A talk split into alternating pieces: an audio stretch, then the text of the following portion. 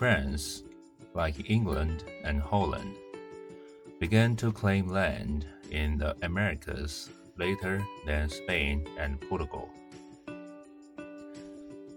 This is because in the 1500s, France had been too busy fighting foreign wars and domestic strife. By 1600, France had stopped fighting in so many wars and became, for a time, the mightiest and the most feared country in Europe. King Louis XIV resigned exceptionally well, beginning as a 5-year-old boy.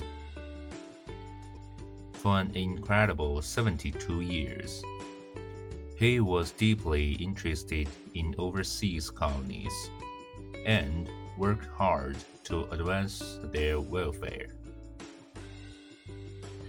The first successful French colony in the Americas began in Quebec in 1608, the year after Jamestown.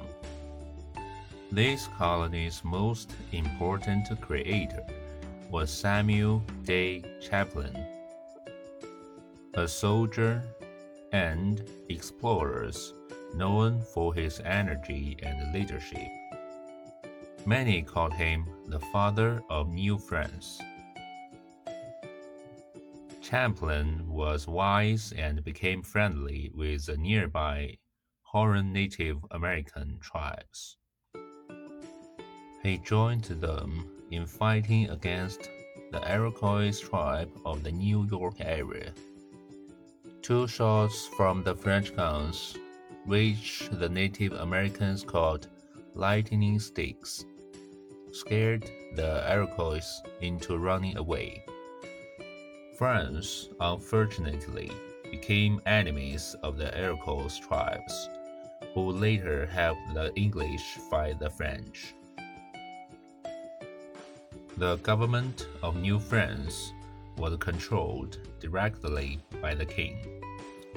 This government had no elected members, and there was no trial by jury. This kind of government, feudalism, was decreasing in Europe, but many people wanted to use it in New France. These governments were successful in the area of military defense, but taxed the people heavily. Because of this, the population in New France grew slowly. By 1750, there were only 60,000 or so whites in New France. This was partly because of the long cold winters and the hard soil. The government of New France tried to get more people to come, but they were unable to do so quickly. In the end, the French did not have enough people to try and control a large part of the Americas.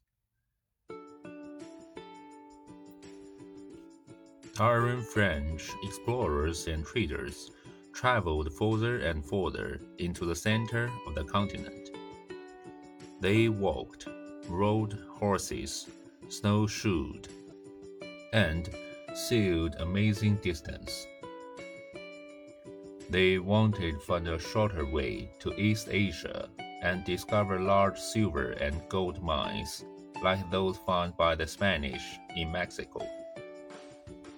The French also wanted to stop the Spanish entering the land around the Gulf of Mexico and stop the English traders who were going into the center of present-day United States.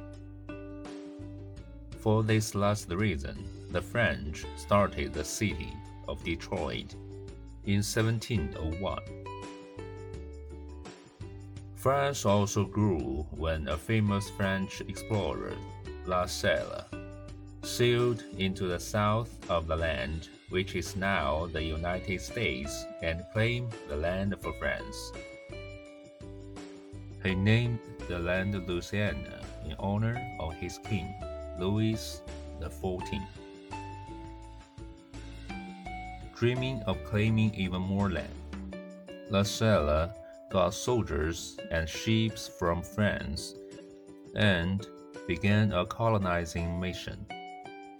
But when he went to Spanish-controlled Texas in 1687, he was stopped and eventually was killed by his own soldiers.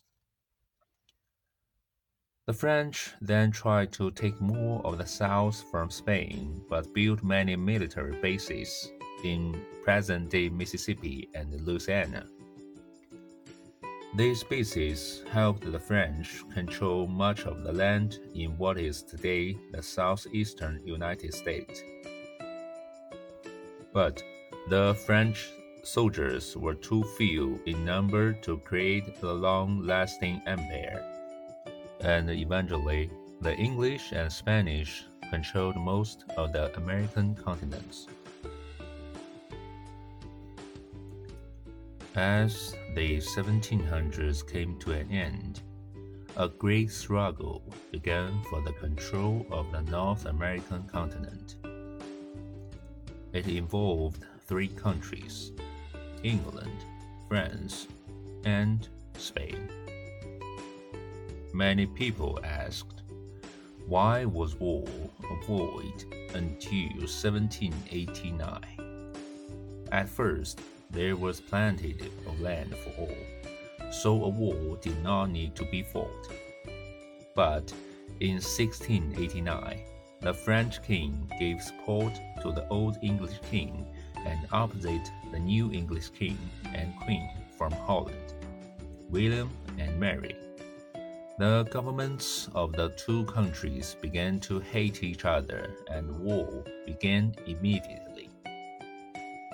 In Europe, France and England were fairly equal in power. England had a strong navy, and France had a strong army. However, in America, the English had several important advantages over the French.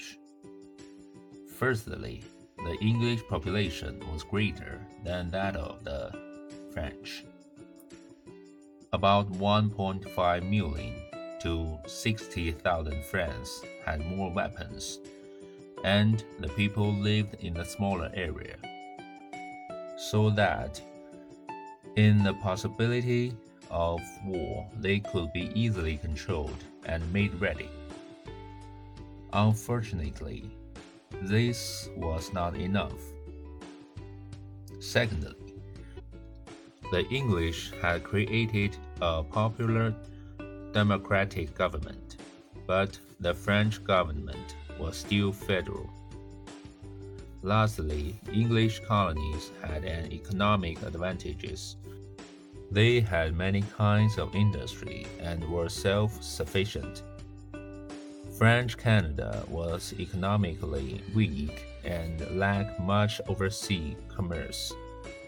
The cold Canadian weather made it hard for the French to grow enough food for its own use, and they had to import large quantities of food for its military. Other military advantages were also unequal.England's colony could rely on a strong English navy and the large Iroquois tribes. The French lacked military sport but had many great military leaders. Between 1689 and 1763, there were four wars in North America between French and English colonies.The first three began in Europe and came to America. Most of English colonies did not want to start killing their French neighbors because of wars in Europe. But the European kings made them fight. All four of these English-French wars were world wars.They were fought in the waters and land of both Europe and the Americas. Counting these first four wars, there had been 9 world wars Science 1688. As English subjects, the American people could not hope to stay out of any one of these wars. Separation from the wars of Europe was impossible.